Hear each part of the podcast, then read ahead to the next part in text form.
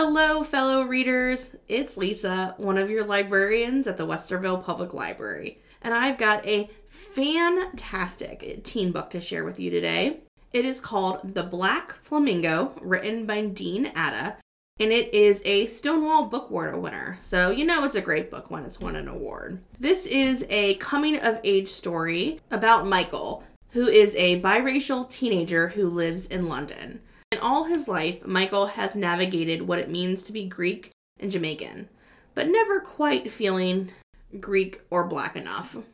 As he gets older, Michael's coming out is only the start of learning who he is and where he fits in. When he discovers the drag society, he finally finds where he belongs, and the Black Flamingo is born. This is a story told with raw honesty, insight, and lyricism. It was a fantastic read and a fantastic audiobook, so I highly recommend you listen to it, especially for those accents that are not American. It's always nice to hear those and how they're supposed to be. You can check out The Black Flamingo with your Westerville library card. Thanks for listening. Get to reading. Bye.